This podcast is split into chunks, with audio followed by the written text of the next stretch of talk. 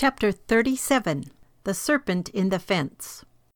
One of my favorite verses has long been Ecclesiastes ten eight, which concludes, "Whoso breaketh an hedge or fence, a serpent shall bite him." Anyone who knows me very long will hear that verse. What does it mean? Fences in Bible times were often hedge fences, sometimes of thorny bushes. These kept cattle out of grain fields, orchards, vineyards, and gardens. It was a temptation to some, whose pastures were dry and barren, to break a fence at night and let their cattle go into the neighbor's field to eat, and then to claim the cattle did it. There was, however, a big reason why such hedge fences were rarely broken. They became hiding places for poisonous snakes. Thus, anyone breaking through a hedge fence was almost certain to get bitten. The meaning is this: anyone who breaks God's law finds his judgment written into his violation. The law or fence he breaks has within it God's judgment against him, so there is no escape. Instead of leading to good pasture, it leads to death.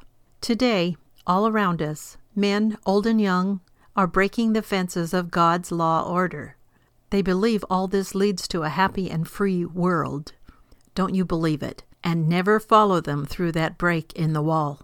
Death awaits there to strike the trespasser. Instead of freedom from God and His law, the result is judgment and death. All around us, men who are trespassers against God's law are facing the judgment of death. If we believe in the Lord and know His word to be truth, we know this is so. Therefore, let the dead bury the dead. We have work to do, repairing the fences, proclaiming God's sovereign power and grace unto salvation, exercising dominion and subduing the earth in His name, and rejoicing together as heirs of the grace of life. First Peter three seven. Therefore rejoice. In a sinful world it is only natural that there are problems and lawlessness, but even more, there is also God's government, judgment, and grace. Those who break God's fences face death. Those who are the redeemed of God have life, joy, and peace, and they strengthen the fences.